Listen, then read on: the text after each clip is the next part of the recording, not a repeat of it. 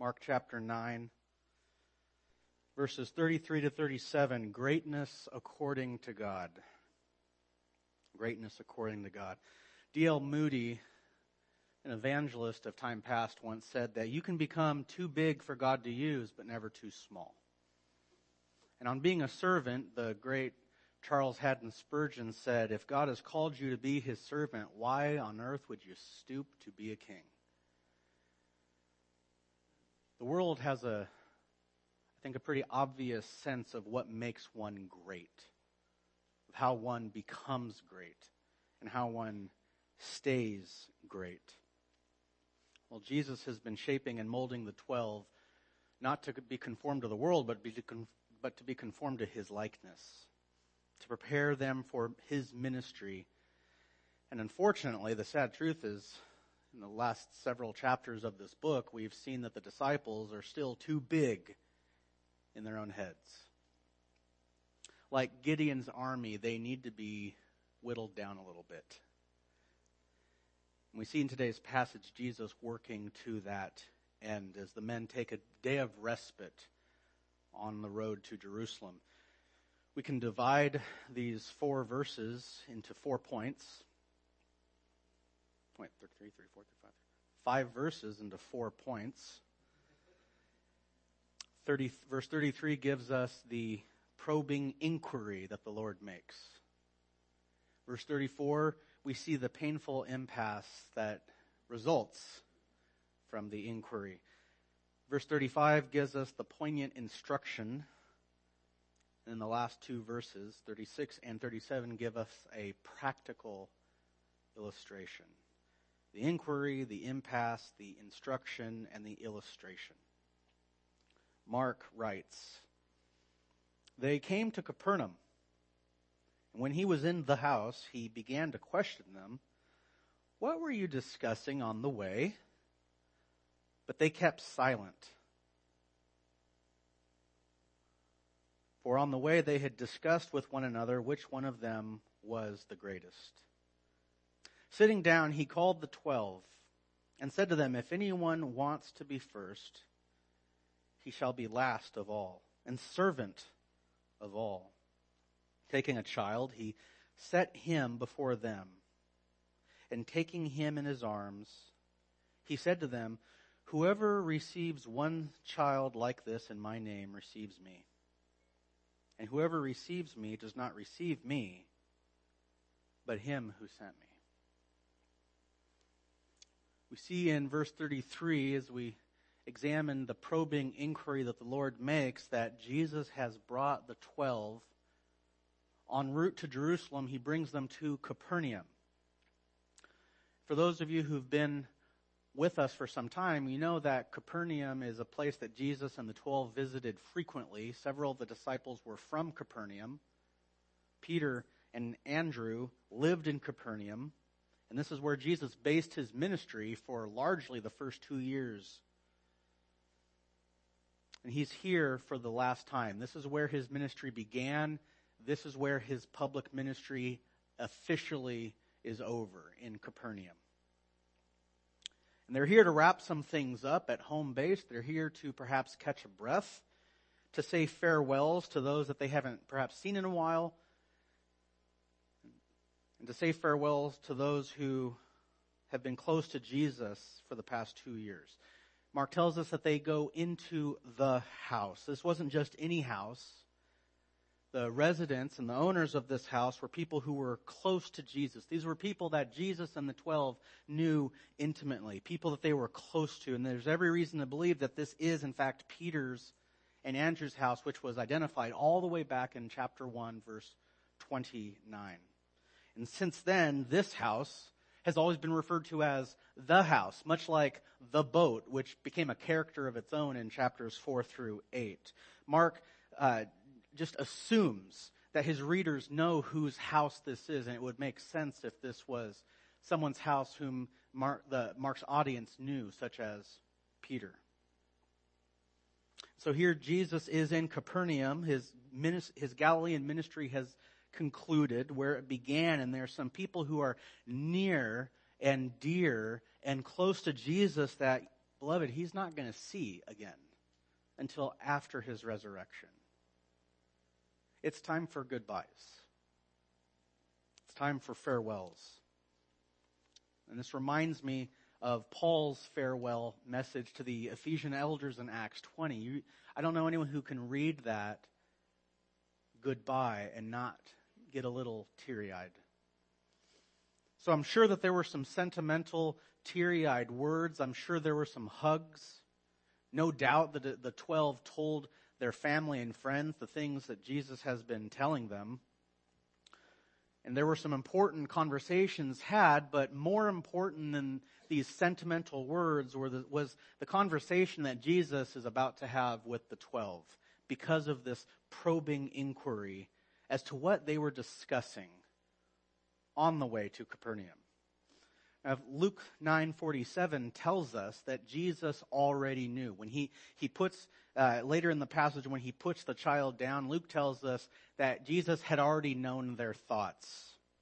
It's in the, the perfect tense. That tells us that his knowing, his reviewing, his analyzing, his assessing what they were thinking, looking at what's going on in their minds, he has completed that analysis. He has reviewed all that he needs to do. He knows precisely what is in their hearts. And it's passages like this that by implication scream and shout the deity of Jesus Christ. No prophet of old could ever read the thoughts of other men. But I want you to notice how he broaches the subject. If, I knew the sinful thoughts of other people, if I, if I could see into their heart, I would gripe and complain. I would, I would start a lot of conversations like this. Jesus doesn't do that. He asks a question to get the ball rolling. And those of you who are teachers know that is a fantastic way to teach. That is a, that is an excellent and efficient and good way to assess what is it that your students have learned? What is it that your students have grasped? What is it that they haven't grasped? Based on how they respond to questions. Asking questions forces the other person to provide an answer. So he asks them, what were you discussing along the way? Uh, the, the, the word discussing, it's in the imperfect so uh, again, this idea of again and again and again, they were discussing the entire way as they were walking to Capernaum. The entire course of their journey through Galilee for the last day or two, perhaps three days from Caesarea Philippi, they've, having, they've been having this ongoing discussion. Jesus' probing inquiry leads to the disciples' painful impasse in verse 34. What were you discussing along the way? But they kept silent. Now, I want to work, try a little exercise. I want you to lift your Bibles up, and I want you to put your ear right over verse 37. I want to see this. Come on. Besides the snickering of your neighbor, do you hear that? Do you hear that sound of one of, of the disciples eating their own hats? Do you, do you hear the sound of men having no leg to stand on? Do you hear the sound of shame? The disciples are caught red handed. Jesus' question has sucked all the oxygen clear out of the room. Jesus has been busy trying, he's been busy thinking about the coming cross. He's been busy trying to get the disciples, these 12 men, to think about the same thing about the cross, about his coming suffering, about his coming rejection and death and his resurrection. And he's been wanting them to think about how these things must happen. They must happen because it is written that these things will happen. He's been trying to get them to think about why these things must happen. What's at stake if they don't happen? A lot of deep, serious, sober thinking and all the while, these men have refused to receive and to accept Jesus' words about the cross and the necessity for them to themselves embrace suffering, to deny themselves, to take up their own cross. For the, for the necessity of them to embrace whatever the cost may be in this world, in this life, to associate with Him, to belong to Him. to be, to stand with him. They've refused to come to the end of themselves, which we see is made painfully evident in verse 29 when they were trying to cast out the demon. When they should have been driven to prayer. When they should have requested the help of the one who had empowered them to do the miracles, the one who was behind the miracles, they did nothing. When they should have recognized that this was something they cannot do. They are impotent. They can't do what needs to be done. They did nothing. Actually, what's sad is they did do something. They got caught up in an argument or a discussion with the scribes trying to defend themselves. Beloved, talk about defending the indefendable. Talk about trying to defend a lost cause. No doubt these, these men were embarrassed by their failure. But what's so sad is you think that they would have at least had the, the decency of heart and the spiritual maturity to listen to Jesus' words when he told them that, that, according to Matthew, it was because of the littleness of their faith. Mark told us it was because of their reluctance to pray. The littleness of their faith is the root of the issue. Their negligence to pray is the fruit of the issue. So those are the two sides of the same coin. They didn't have faith, and so they didn't pray. You would think that they would have at least listened to that. But how sad and how pitiful that after that blunder, after that failure of immense proportions, they get into a heated argument about which one of them is the greatest. I mean, this would be, it is sad. It's quite sad. Now I can theorize how this, how this argument began. Verse 33 tells us that they've had a prolonged argument. That this has been a discussion that has been being discussed along the way. Again, would be anywhere, if they were in a very, very fast pace, it would be a full day. It's probably more like a two or three day journey. Verse 34, so verse 33 tells us it was a prolonged argument. Verse 34 tells us uh, that this argument was amongst themselves. And look, it says that they had discussed with one another which one of them was the greatest. That phrase, along with the, with the context of the argument, with the theme of the argument, tells us that this wasn't a discussion that they wanted the master's input on. This is a discussion that they are having behind his back. It was, a, it was an argument on inter rivalry. This was a close, face to face, intimate, heated discussion. Now, have you ever been so close to somebody that you can tell what they had for lunch? You could smell the food on their breath. That's how close they are because they're walking with Jesus. He's perhaps a few steps behind, uh, in front of him.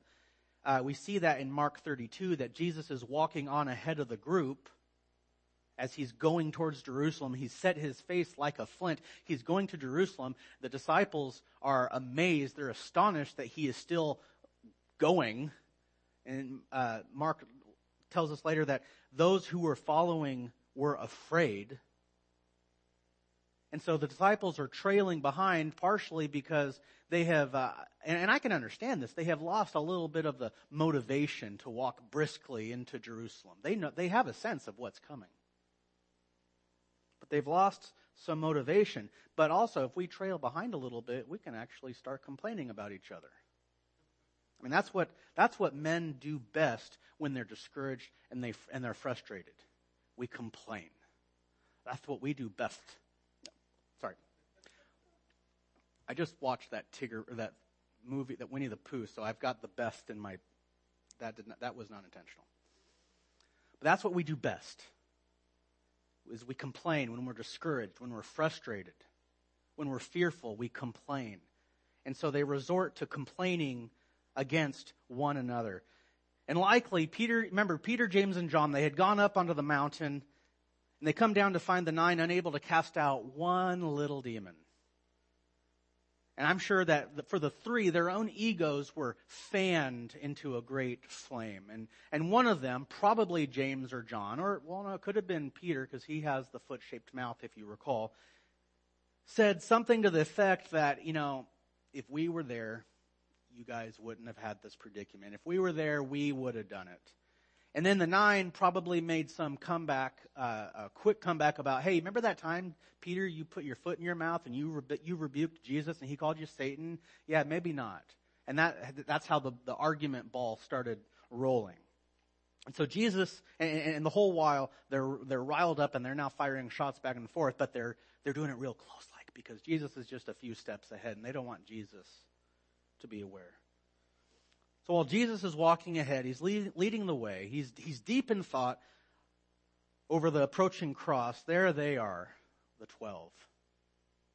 Arguing over who of them was responsible for the impotency of the nine and who of them, you know, had they been there, had, had the weakness of the others not been a, a present, which one of them would have been able to pull through and get the job done? Which one of them is the best? Which one of them is the greatest. And again, probably a two or three day trip. Anybody ever have an argument like that when they're driving across the states, across the country? It was a long argument, and they knew better to ask Jesus. They knew better than to ask Jesus, which is made painfully evident by what in verse 34? Their silence. They knew what they were doing was wrong. They knew that what they were doing wouldn't have been approved by their Lord. This was, as they, as they approached Capernaum, they've probably all, uh, they've, they've, they've probably entered Capernaum. They've probably entered the house thinking in their own minds that they've, they have, have an airtight argument for why they are the best, why they are the greatest, all the others are wrong. And they enter the house sure, assured that this is not going to, this is to be the last thing Jesus is going to bring up. And Jesus pops the question, so uh, what were you guys talking about? That's a little bit of comical irony there, isn't it? Where moments ago, for hours, for hours, where pride and an inflamed ego had kept their mouths going and had kept their mouths open during the whole trek conviction and shame now slam their mouths shut.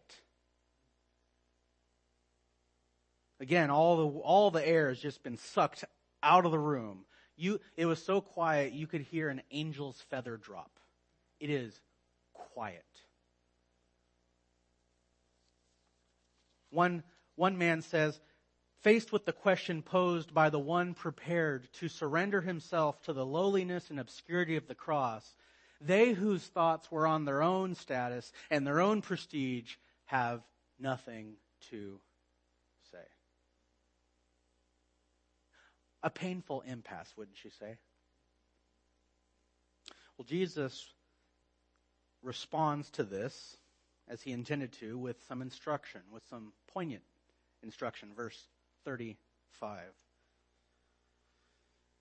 He sits down. He's, he's assuming the recognized posture of a teacher. This is what he did on the Sermon on the Mount.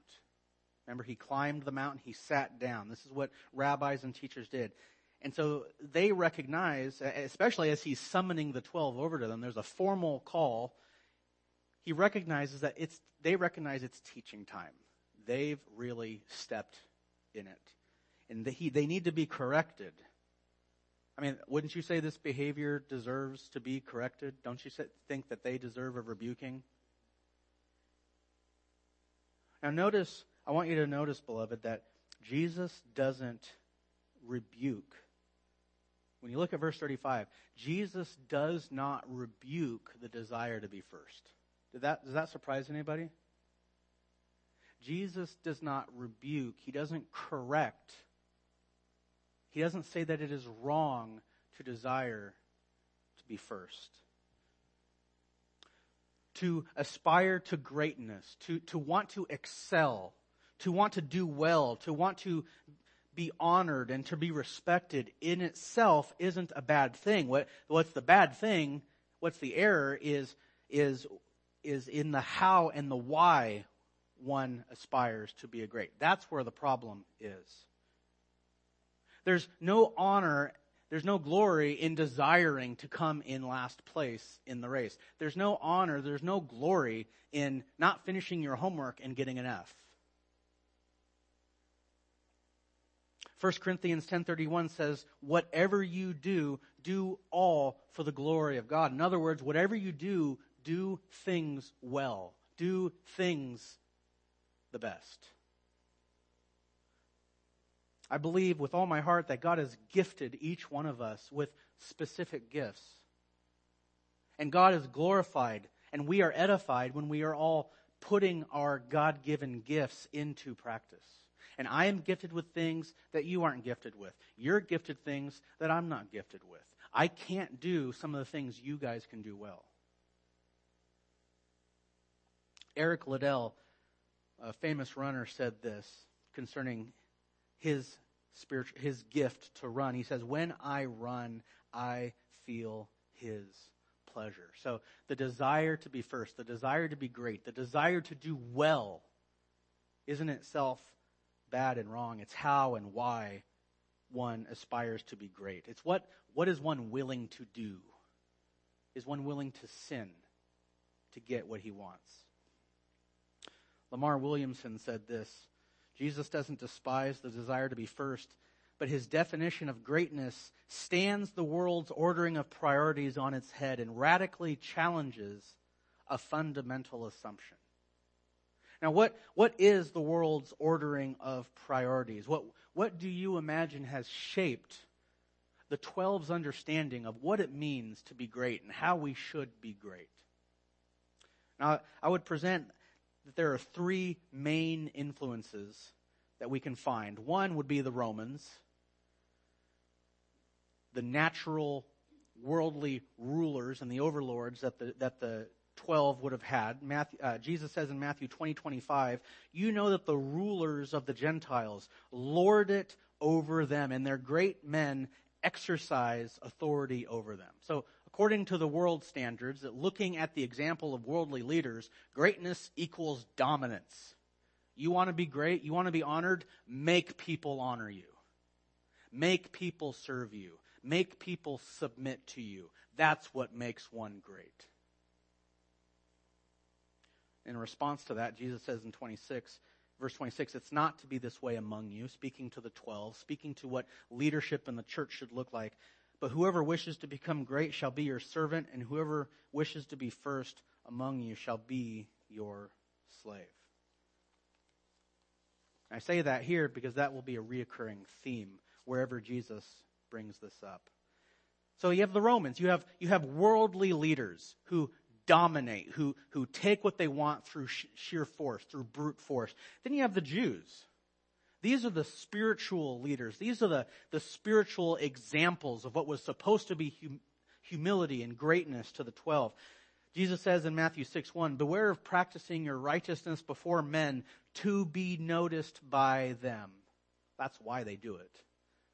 So that, so when you give to the poor, verse 2, do not sound a trumpet before you as the hypocrites do in the synagogues and in the streets, so that they may be honored by men. One of the reasons we have that offering box in the back is so that people can, can subtly give, discreetly give their offerings and their support to the church. Could you imagine what would it be if, if someone were to, you know, hey, I, Daniel, I know you have a trumpet. Can you imagine if Daniel were to go, and then, behold, my offering? It's precisely what we are not to do. Verse 5 when you pray, you are not to be like the hypocrites, for they love to stand and pray in the synagogues and on the street corners so that they may be seen by men. Verse 16. We're skipping forward a bit. Whenever you fast, do not put on a gloomy face as the hypocrites do, for they neglect their appearance so that they will be noticed by men. And then later on in Matthew 23 and 5, he says, They, speaking of the Pharisees, this is right before the woes. Jesus says, They do all their deeds to be noticed by men, for they, they broaden their phylacteries. That, you know, when, when God said to write the word of, of the, the word on your hearts, what they did is that they took this literally. They would take little uh, pieces of script and they would write scripture and they would hang it on their on their hats or on their tassels. That, that's called a phylactery. Some of you, uh, if you've ever visited uh, uh, a Jewish home, you, you, might see a little wooden box on a on in the door frame. That's a that's a modern phylactery. I'm not sure if they call it something else. Exactly.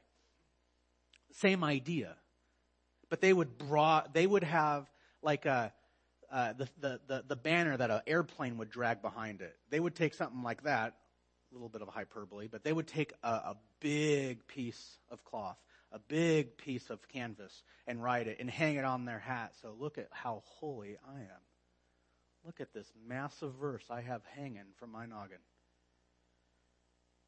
They, and they lengthen the tassels of their garments. Uh, that tassel was a, was a piece of Jewish clothing that identified them as Jews. How Jewish am I? Look at my tassel. It's huge. And they love the place of honor at banquets, at banquets and the chief seats at the synagogues. And respectful greetings in the marketplace. Oh, and they love being called rabbi by men. Matthew would, or Jesus would go on to say in verse 11 of Matthew 23, but the greatest among you shall not do those things. He shall be your servant. So the Jews had this influence from the worldly leaders. They had this influence of self-exaltation. If you can't get, if you can't get honor and power by taking it from people, do it through pretense. Make them think that you're great. And if that wasn't enough, their own flesh promotes this, this theme of self-exaltation. What, you know what the, what the greatest commandment is? It's two commandments squished into one. Love the Lord your God with all your heart, soul, strength, and mind. What's the second one?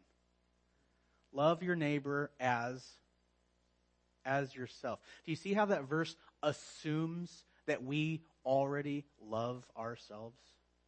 we already think we are hanky dory. We already think that we're great. And that we will, and it's natural for us to do whatever we want to try to get what we want. Think about this. Do you ever, do you have to train kids to be mean to each other?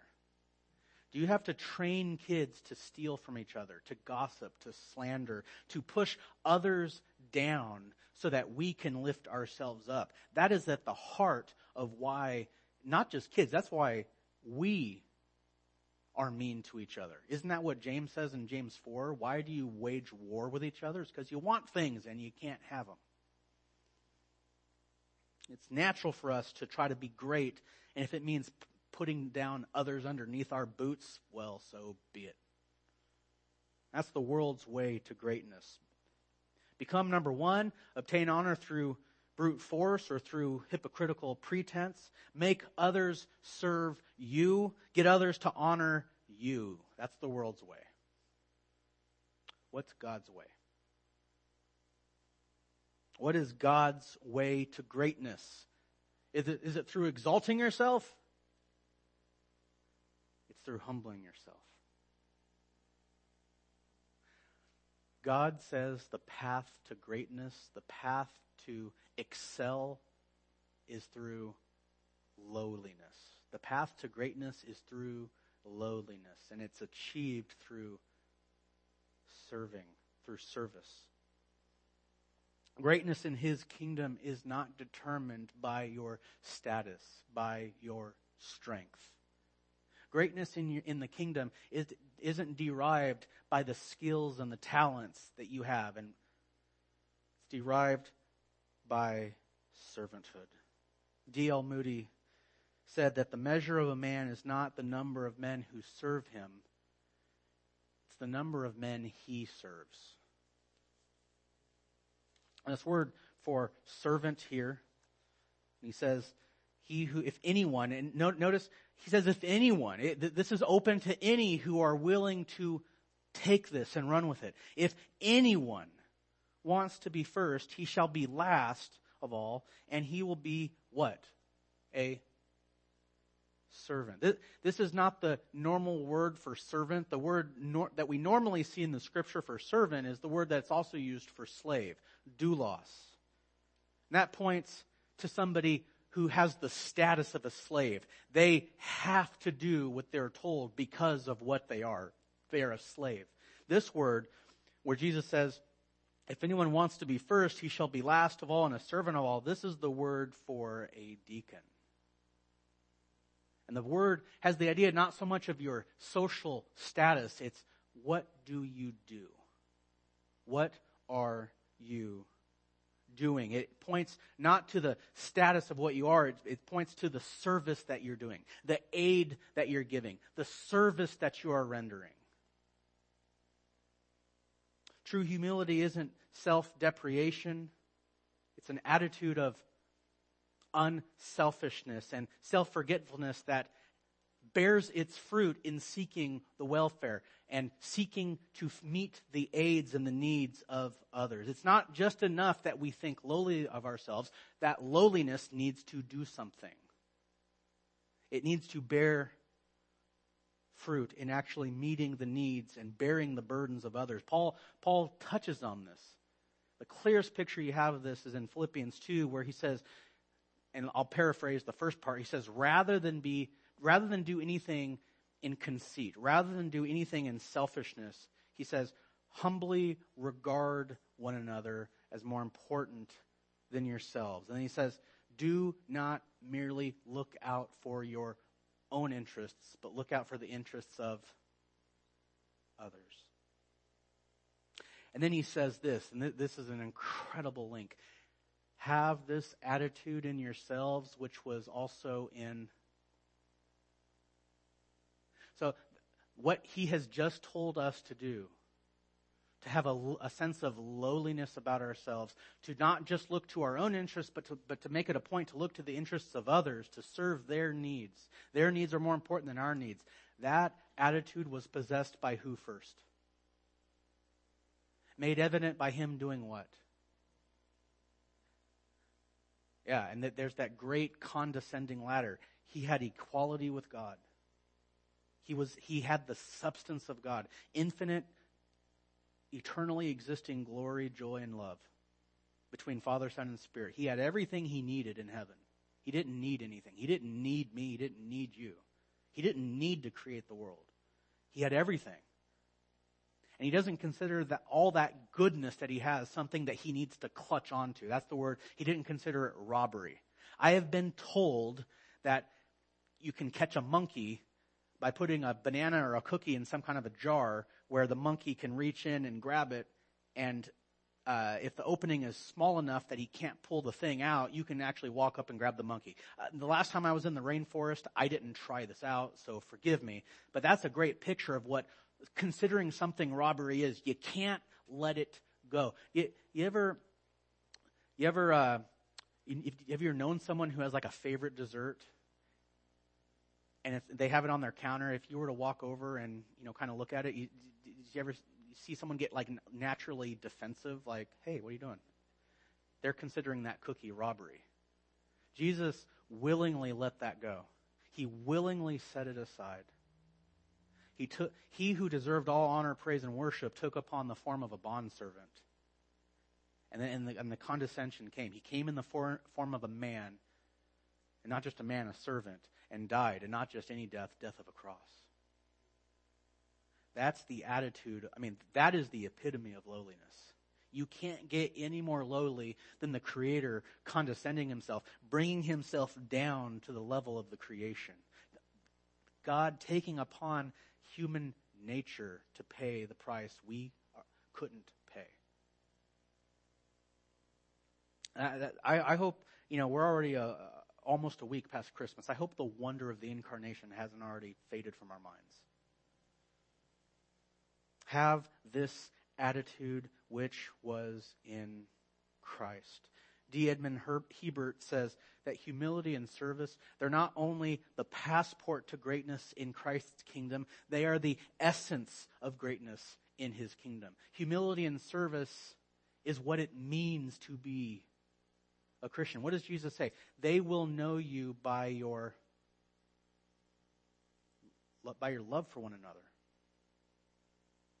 And yeah, and, the, and well, you will know them by their fruits. They will know you by your love for one another. Notice Jesus says that greatness requires one to be last, to be to be a servant. To what extent? What's that word that he uses in both of those short phrases? Verse 30 35. If anyone wants to be first, he shall be last of all and servant of all. Now, I struggled, to, to, be honest with you, I struggled with this word a little bit because usually I, when I read the word all, I think, well, all means all. But let me remind you that the context is based on the disciples having inter rivalry and the, the dispute, the contention, this, this competition the disciples are having one another. That is, that is what spurns Jesus' teaching here. So it's not, it's not them mistreating those out in the world. It's them mistreating one another. It's them clamoring to push, see how far they can be pushing each other down to lift themselves up. in Matthew's parallel in Matthew 18, 6, he gives a stern warning. It's a, it's a continuation of this teaching. He gives a stern warning in chapter 18, verse 6, the warning is given to those who cause other believers, other young believers to stumble. And that's where he says it's better if you cause one of these little ones who believe in me to stumble, it's better if a millstone is hung around your neck. So I think the context that he's giving is our relationship, our behavior, our conduct towards one another within the body of Christ. So while the, the scripture tells us to love our neighbor as ourselves, the scripture tells us to have an excellent conduct and behavior among those who are on the outside. I think the specific command here appear, is primarily humble yourself before the body of Christ. Humble yourself primarily before one another. And, and that we need to be putting on our spiritual apron. That, that is the uniform of the Christian. A servant's apron. Humble ourselves and put on our apron and serve the needs of every single believer in Christ, no matter how great they are, no matter how impressive they are, no matter how unimpressive they are. From the least to the greatest, all of them. Serve them. To drive this home, Jesus gives a practical illustration. All teachers know that illustrations are great. Right, Daniel? Yeah. Illustrations are great. And he gives one in verses 36 and 37. And taking a child, he set him before them. This paradoxical, paradoxical statement, the, the first shall be last, is immediately attached to a visual help. Jesus takes this child, and if Again, if this is Peter's house, which I think it was, this could be Peter's son that Jesus is putting before the 12. He says, You want to be great? You want to be first? You need to look at the lowly people. You need to look at the least of people, at the unimpressive people, as more important than yourselves, you, you big men of manly virtue, you paragons of righteousness. So that's a little bit of facetiousness sipping out. Think even of lowly children who the children can't even keep themselves kosher. They can't keep themselves ceremonially clean. They're always getting dirty. They're noisy. They're, they're needy. They're annoying. I mean, not me when I was a kid. Obviously not. But think of them higher in rank. Think of them as higher in stature. Think of their needs. Their needs to be appreciated, their needs to be loved, their needs to be instructed and trained and admonished. the, and, and, and the practical needs they have, the, the needs to be fed and clothed and changed and clean and taught and loved. Think of their needs as more important than your needs. Oh, you great men. Here was one, when he set this child before them, here was one who had absolutely no claim to self-exaltation. He had no claim to self-importance. He had no claim to self-worth.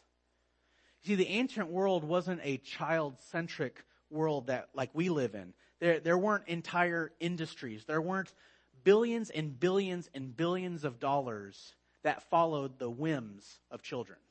You, you realize we have industries. We have, I mean, even, even political policies are made because of what's in favor right now and how it'll make children feel. We have romanticized children as symbols of purity and innocence, but in the old world, children were unable to keep the law. They were constantly uh, becoming unclean. Today we have billions and billions of dollars. We have millions of man hours being spent to give children a sense of entitlement. That did not happen in the old world, in the ancient world. I mean, that didn't even happen as, as, as recent as I think 150 years ago when in the Industrial Revolution you'd have kids climbing into machines working for half, half the rate of a man. In the old world, children had to prove themselves to be as worth. They weren't seen as people until they could do this. The rabbis even considered it a waste of time to teach Torah to a child until he was at least 12 years old. They're a kid, why bother? He has needs. Oh, he's a kid, why bother? So when Jesus presents this child before these grown men, he, now remember there, there's 12, they're, they're seated around him. He takes this child and, and he's taking him in his arms. So he's standing right where Jesus is. He is before the 12. There's not a single disciple who can't clearly see this object lesson. There's no disciple who's going to be, you know, I was facing the other way that time. I, I didn't see what Jesus was talking about. They can, they, they all see clearly what Jesus is doing and he puts this small child before these proud, ego inflamed men. Someone who could never bicker and complain and argue about how great he is. The boy knew he was lowly. Everybody knew he was lowly. So Jesus says, You want to be great? You men, you want to be first? Humble yourselves. Think lowly Think yourself lowly and others as great, even one such as this boy, this small child. Serve him. Meet his needs. And I can't help but, again, bring your attention to the fact that Jesus is taking this, this poor boy, this lowly boy, he takes him in his arms. You see, can, can you see the picture of Jesus embracing this child, showing him tenderness, showing him affection, when probably beyond his parents, he probably didn't get any from society. Jesus says to receive them, receive such a one. You see that in verse 37? Whoever receives a child like this in my name receives me. This receive, it speaks of a of a warm reception. It speaks of, of, a, of a warm welcome, a favorable welcome, to, to greet somebody, to welcome them in with heartfelt sincerity. You ever have someone, maybe a neighbor, may, ooh, a door to door, like those people selling, uh, hey, uh, do, you, do you need work done on your roof? Do you, do you guys get those?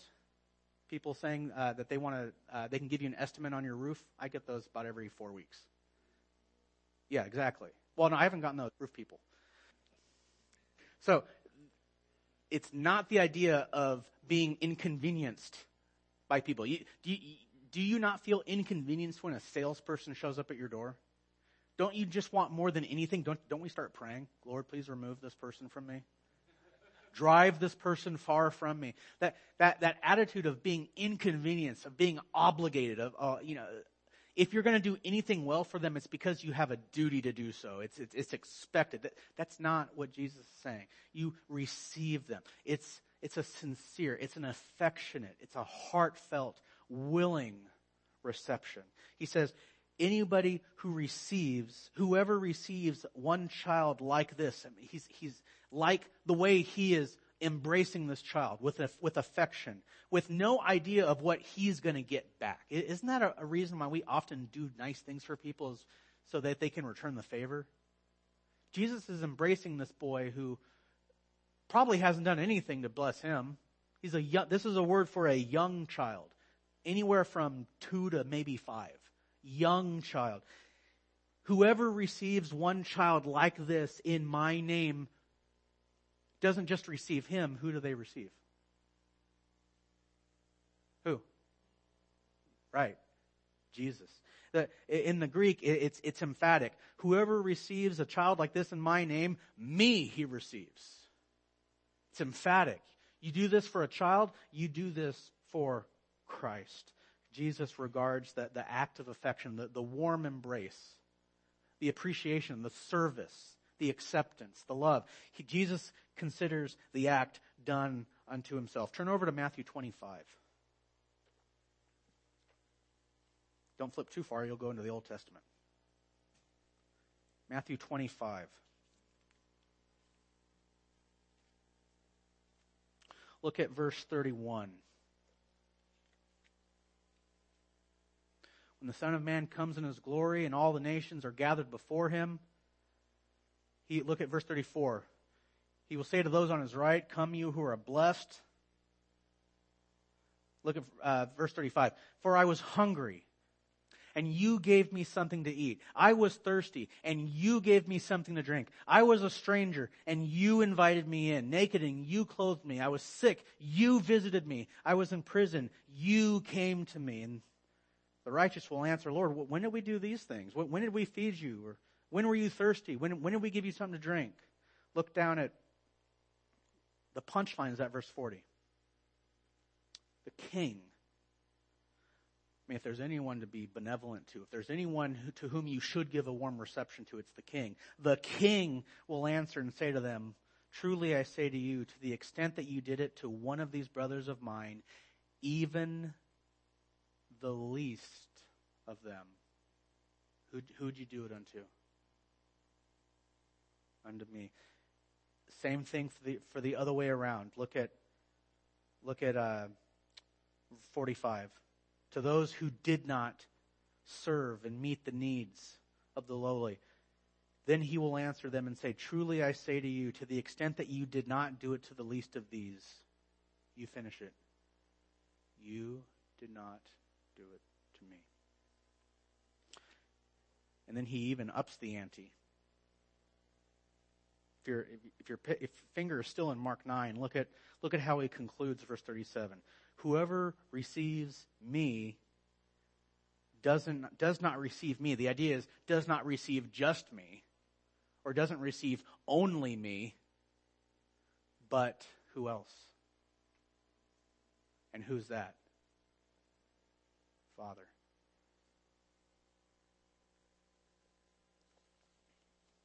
That, that, that ups the ante, doesn't, a little, doesn't it, a little bit? Let me conclude with, with some practical application. The, the so what's. First, so what?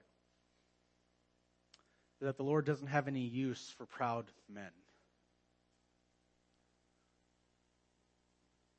Selfish ambition and the love for preeminence, these things have no place in disciple, in the hearts and minds of disciples of Jesus. Jesus wasn't like that way, wasn't that way. Those who follow him and are imitating him and learn to be like him shouldn't be that way. The truth is, is that the pride and, and the love to be recognized, the love to be honored, the love to, to, to have glory doesn't help our Christian walk. It'll only hinder and derail it. Pride goes before destruction and a haughty spirit. Yeah, you have to pronounce it that way, otherwise it doesn't sound right. A haughty spirit, a proud spirit, an arrogant spirit goes before a great fall. Humble yourselves, beloved. Let me exhort you. Humble yourselves before the Lord does it for you. The Lord has no use for proud men. Secondly, the path to true greatness, and this is, this is true greatness, not, not uh, a pretentious greatness, not an external greatness, not a temporary greatness, not a worldly greatness. True greatness is not through exaltation, it is through lowliness. The path to greatness is through lowliness, and it is achieved, it is exercised, it is obtained through humble servitude. And I, I must ask, are there people that God has placed in your life whom you can respond to in this way? Are there people in your life, maybe within your immediate family, maybe your neighbors, maybe your coworkers, are there needs that the Lord has brought to your attention that thus far you have been neglecting? Is there anyone that God has placed in your life and has Perhaps the Spirit is now pricking your conscience right now. Is there somebody whom you can start serving? Is there someone whose burdens you can start carrying? Is there somebody that you can become a blessing to? One way that we strive to exercise this as a church body is through our benevolence ministry. I need to be much better at remind at um, advertising this on the third Sunday, but we regularly collect an offering, and the proceeds from that offering go straight, straight directly into the church being ready and equipped and prepared to give to meet needs of, of people in the church and upon discretion outside the church. Galatians 6 2 says, to carry one another's burdens and so fulfill the law of Christ. So fight your pride, for the Lord has no use for proud people. The path to true greatness is through lowliness. And third, I want you to see that the Lord intimately and affectionately cares for all of his own. In, in Matthew's account, this isn't really clear in Matthew's, in, in Mark's passage. In Matthew's account, it would seem to indicate this boy had faith. He says, Woe to those who cause e- even a, a little one such as this who believe in me. I go back to that picture of, of Jesus holding that little boy who could do nothing for him. Jesus has an intimate and an affectionate care for all of his people, from the least to the greatest. And it's a passage like this that reinforces my own conviction that I need to be patient with other people. I need to be forbearing with other people, even when they frustrate me, even when they aggravate me, even when they don't get it or they don't see things the way I do. This tells me to be loving and patient and long suffering with the people that in my flesh I don't want to be. Even them. Do you have anybody in your life like that? Are you married to somebody like that? Don't answer that. Let me just exhort you not to be impatient. Don't be harsh. Fight against being judgmental and critical with these, but rather respond in, with patience and love and service. Let's pray. Lord, we thank you for this passage, and we thank you. Lord, for being so patient with sinners like us. The number of times that we must frustrate you, that we must grieve the Spirit with our dullness, with our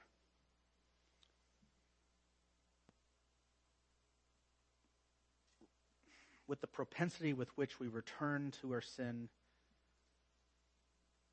with the frequency with which we return to our foolishness and the slow the slowness we have to put on Christ likeness, the the slowness we have to to do unto others as we would want to have done unto us. Lord, forgive us for that, and we thank you that you modeled and exemplified this trait for us. Help us to be like you.